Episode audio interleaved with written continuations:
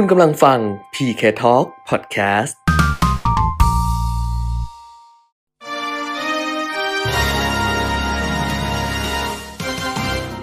รายการเงินทองต้องรู้โดยขวัญชนก วุฒิกุลและปิยมิตรยอดเมือง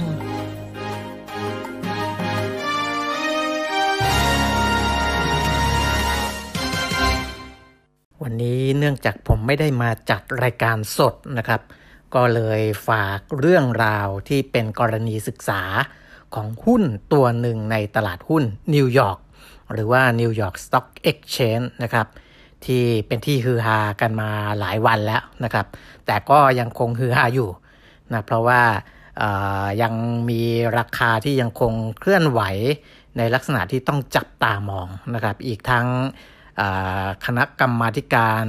ด้านการเงินของสภาผู้แทนราษฎรสหรัฐอเมริกาก็ให้ความสนใจเรื่องนี้นะกำลังจะเรียกผู้ที่เกี่ยวข้องเข้าไป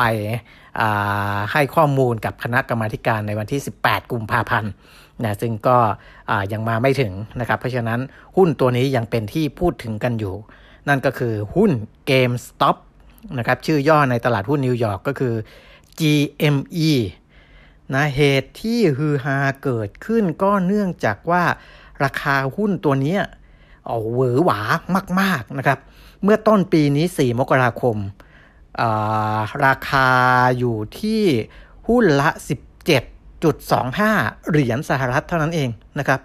แต่ว่าวิ่งขึ้นมาสูงสุดในวันที่27มกราคมราคาวิ่งมาถึง 347.51 เหรียญสหรัฐนะครับเพิ่มขึ้นถึง 1,914% ในเวลาแค่16วันทำการเท่านั้นเองนะครับถ้าหากว่าราคาที่เพิ่มขึ้นนี้เนี่ยมันมีปัจจัยพื้นฐานรองรับก็คงไม่เท่าไหร่นะแต่ว่าปรากฏว่ามันไม่สอดคล้องกับปัจจัยพื้นฐานนะเนื่องจากว่าบริษัทเนี้ย GME หรือว่า GameStop เนี่ยผลการดำเนินงานปี 2563 นี่จริงๆเขาผลการดำเนินงานก็ถ้าดูในเชิงยอดขายเนี่ยก็ลดลงมาตลอดนะในช่วง5ปีที่ผ่านมาปี63เนี่ยลดลงอีก 22% นะยอดขายลดจากปี62นะครับแต่ที่พื้นฐานไม่รองรับเลยก็คือว่ามีผลขาดทุนสูงถึง 470.9 ล้านเหรียญสหรัฐนะหรือว่าขาดทุนหุ้นละ 5.38 เหรียญ นะครับถึงแม้ว่าผลขาดทุนปี63จะดีกว่าผลขาดทุนปี62ปี62นี่ขาดทุนยับเลยนะครับ 738.4 ล้านเหรียญสหรัฐนะครับหรือว่าหุ้นละ 7.23 เหรียญ นะก็ขาดทุนลดลงนะขาดทุนลดลงจาก738ล้านมาเหลือ470ล้าน471ล้านนะครับแต่ก็ยังคงขาดทุนอยู่ซึ่งไม่สอดคล้องกับราคาหุ้นที่พุ่งขึ้นขนาดนี้นะก็มาดูกันนะว่าเกิดอะไรขึ้นสื่อการเงินในสหรัฐก็ไล่เรียงลำดับมาให้เห็นนะครับว่าช่วงแรกๆที่ราคาหุ้น GME หรือว่า GameStop เพิ่มขึ้นเนี่ยเหมือนว่าจะมีปัจจัยพื้นฐานรองรับนะครับเพราะว่าเมื่อวันที่11มกราคม2564นี่เองนะได้มีการตั้งไรอันโคเฮนขึ้นมาเป็นกรรมการผู้จัดการนะในคนนี้มีความสำคัญยังไงไรอันโคเฮนเนี่ยเขาเป็นผู้ร่วมก่อตั้งchewy.com นะซึ่งเป็นร้านค้าออนไลน์ที่มีสินค้าเกี่ยวกับสัตว์เลี้ยงเนี่ยทุกอย่างเลยครบวงจรเลยนะครับไม่ว่าจะเป็นอาหารหมาแมวของเล่นน้องหมาน้องแมวเสื้อผ้าอะไรทุกอย่างเนี่ยแล้วก็โอ้โหเว็บนี้ขายดีขายดีนะก็ทำเงินมากมายแล้วก็ต่อมาในไรอันโคเฮนนี่ก็เขาขายหุ้นออกไปเขาก็ได้เงินมามากมายมหาศาลเลยนะและเขาเข้ามาซื้อหุ้นของ GameStop หรือว่า GME เนี่ยตั้งแต่ช่วงเดือนสิงหาคมปีที่แล้ว2563รายงานออกมาปรากฏว่าไรอันโคเฮนมาถือหุ้น GameStop ถึง 9% ละนะก็หลังจากนั้นก็น่าจะซื้อเพิ่มอีกนะครับแล้วก็โคเฮนก็บอกว่าคงจะต้องเข้ามา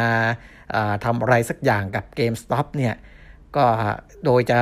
เน้นมาขายของออนไลน์มากขึ้นนะครับคือ GameStop เนี่ยต้องบอกว่าเขาทำธุรกิจเกี่ยวกับค้าปลีกวิดีโอเกมที่ใหญ่ที่สุดในโลกนะร้านค้าเกมของเขานี่มีมากกว่า 5,000 สาขาส่วนใหญ่ก็อยู่ในสหรัฐนั่นแหละแต่พอไรอันโคเฮนมาเนี่ยเห็นผลการดำเนินงานมันก็แย่ลงมีผลขาดทุนอีกเขาบอกว่าเดี๋ยวเขาเข้ามาเขาอยากจะให้มีการปิดสาขาสัก 1,000 สาขานะแล้วก็มาขายออนไลน์มากขึ้นไม่เอาแล้วแบบขายผ่านร้านผ่านอะไรนี่มันน่าจะตกยุคแล้วนะครับซึ่งก็เป็นทิศทางที่ดีนะพอโคเฮนเข้ามาเป็นกรรมการผู้จัดการเมื่อวันที่11มกราคมคนก็เลยยิ่งเชื่อมากขึ้นไปอีกไงว่าเฮ้ยมันเป็นจุดเปลี่ยนของ GameStop แล้วนะมันจะมาขายออนไลน์แล้วนะไม่ได้เน้นขายผ่านร้านแล้วก็จะมีปิดร้านลดต้นทุนลดอะไรอีกนะครับอันนั้นคือในเชิงพื้นฐานมันเริ่มจะดูดีนะราคาหุ้น GameStop เนี่ยตอนที่ไรอันโคเฮนเข้าไปซื้อเนี่ยราคาอยู่แถวๆ6เหรียญกว่าๆเองนะฮะแต่ว่าพอเขาเข้ามาเป็นกรรมการผู้จัดการตอนนั้นราคาหุ้น GameStop ขึ้นมาแถวๆ20เหรียญแล้วนะขึ้นมาเยอะแล้วนะครับพอมีปัจจัยพื้นฐานเข้ามารองรับในเชิงที่จะมีการปรับเปลี่ยนโครงสร้างธุรกิจก็มีบทวิเคราะห์ออกมาว่าราคามันควรจะอยู่ที่เท่าไหร่ปรากฏว่าราคาที่นักวิเคราะห์ให้กันเนี่ยก็อยู่แถวๆนี้แหละนะฮะอยู่ที่20เหรียญนี่แหละหรือว่าต่ำกว่านี้ด้วยซ้ำนะถ้าสำหรับคนที่มองแบบคอนเซอร์เวทีฟหน่อยก็อาจจะให้ราคาต่ำกว่านี้แต่ปรากฏว่าราคาที่มันวิ่งขึ้นมาจากข่าวพวกนี้เนี่ยนะมันไม่หยุดนะมันวิ่งขึ้นไปเรื่อยๆอีกไปถึง40กว่าเหรียญ นะมาถึงแบบประมาณสัก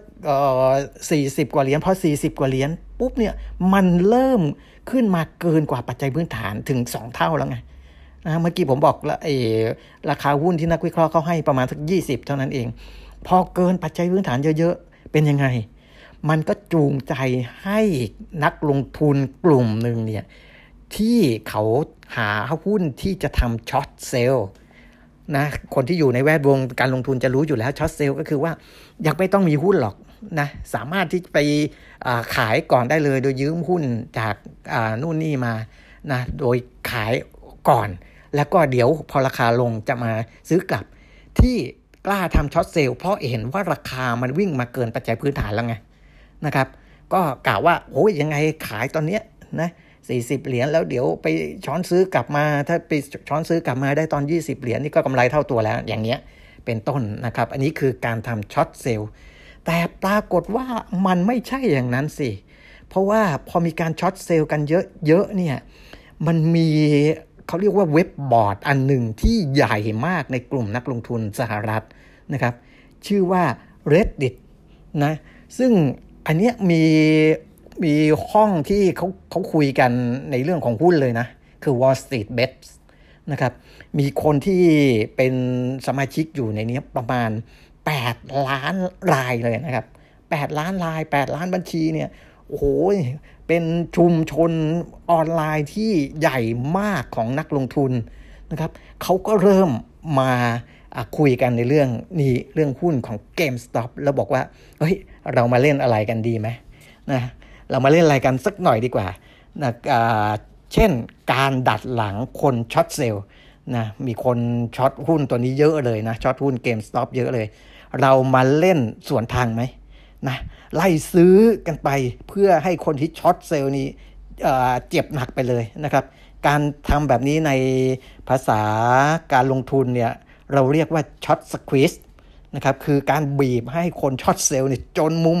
นะคือขายหุ้นแล้วหุ้นไม่ลงสุดท้ายต้องเข้ามาไล่ซื้อหุ้นกลับเพื่อปิดสถานะนะก็เฮ้ยชวนกันเรามาทำช็อตสควีซกันไหมนะมาไล่ซื้อกันเถอะเพื่อให้พวกช็อตเซลล์ขาดทุนปรากฏว่าได้ผลนะฮะชุมชนมันใหญ่ขนาดที่มันได้ผลนะฮะหุ้นวิ่งจาก40กว่าเหรียญขึ้นไปเรื่อยๆเลยนะครับไปถึง70กว่าไปถึงแล้วก็สูงสุด27มกราคม 347.51 เหรียญสหรัฐอย่างที่ผมบอกนะแล้วหลังจากนั้นก็เริ่มที่จะแผ่วๆบ้างแล้วนะครับเพราะว่ามันจะมีไอ้แอปเทรดหุ้นตัวหนึ่งชื่อว่า Robinhood นะพอเห็นว่า นักลงทุนมาเล่นเกมกันมากๆไม่ได้ซื้อขายแบบตามปกติแล้วเนี่ยก็พยายามจะจำกัดการซื้อขายด้วยเงินกู้นะครับทำให้ราคาหุ้นวันนั้นเนี่ยร่วงมาเลยนะโหจาก300กว่ามาเหลือต่ำกว่า200เลยนะฮะหลุด200เลยนะไป 193.6 เหรียญสหรัฐเลยวันเดียวแต่พออีกวันนึงโอ้โหแอบดีโดนนักลงทุนถล่มเลยเฮ้ยคุณทำอย่างนี้ได้ยังไงนะตอนหลัง Robinhood บอกอ้าวไม่เป็นไรเปิดกลับมาซื้อขายปกติหุ้นวิ่งกลับมาอีกนะขึ้นมาเป็น300กว่าเหรียญอีกนะดูเขาเล่นกันสินะครับก็อย่างเงี้ยขึ้นมา300กว่าเหรียญแต่ตอนหลังเนี่ยเข้าใจว่าคนที่จะต้องปิดสถานะนะพวกช็อตเซลก็ได้หุ้นกลับคืนไปพอสมควรแล้วล่ะนะครับราคาหุ้นก็เลยไหลรูดลงมาจาก300กว่าเหรียญลงมาเหลือ90เหรียญเมื่อวานนะแล้วเมื่อกี้เนี่ยนะตอนที่ผมทำอัดเสียงอยู่เนี่ยราคาขึ้นมาอยู่ประมาณ100เหรียญสหรัฐนะครับก็ตอนนี้อยู่ประคับประคองแถวๆนี้ไม่รู้ว่า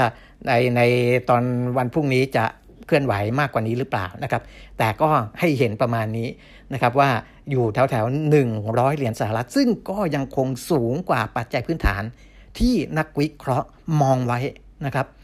นี่คือเรื่องราวของ GameStop นะที่ผมก็ขมวดปมให้เข้าใจกันได้ภายในคลิปเดียวนะจะได้ไม่ต้องเกิดข้อสงสัยอะไรอีกก็ถามว่าไอ้สิ่งเหล่านี้มันจะเกิดในตลาดหุ้นไทยได้ไหมมันยากไงมันยากนะที่จะหนึ่งก็คือการทำช็อตเซลล์ที่จะทำให้มันมีอะไรที่แบบเป็นจุดสังเกตของนักลงทุนรายย่อยที่จะมารวมตัวกันทำช็อตสควีซอะไรนี่มันไม่ได้ง่ายขนาดนั้นนะครับแต่ว่าเข้าใจว่าหน่วยงานทางการไม่ว่าจะเป็นตลาดหลักทรัพย์กลต.เขาก็ติดตามดูเรื่องนี้อยู่แล้วแหละนะแล้วก็คิดว่าเรื่องแบบนี้ก็ไม่น่าจะเกิดนะยกเว้นอีกเรื่องนึงเรื่องสภาพคล่องที่มันน้อยแล้วก็ทำให้คนบางกลุ่มดึงหุ้นบางตัวไปมานะเลี้ยวซ้ายเลี้ยวขวาได้ง่ายอันนั้นอีกเรื่องนึงนะครับแต่น่าจะไม่เกิดอย่างที่เกิดในตลาดหุ้นนิวยอร์กของสหรัฐอเมริกานะครับประมาณนี้นะคงจะเข้าใจกันแล้วนะครับส่วนมันจะเป็นไปยังไงต่อไปก็เดี๋ยวรอดูกันต่อไปละกันครับ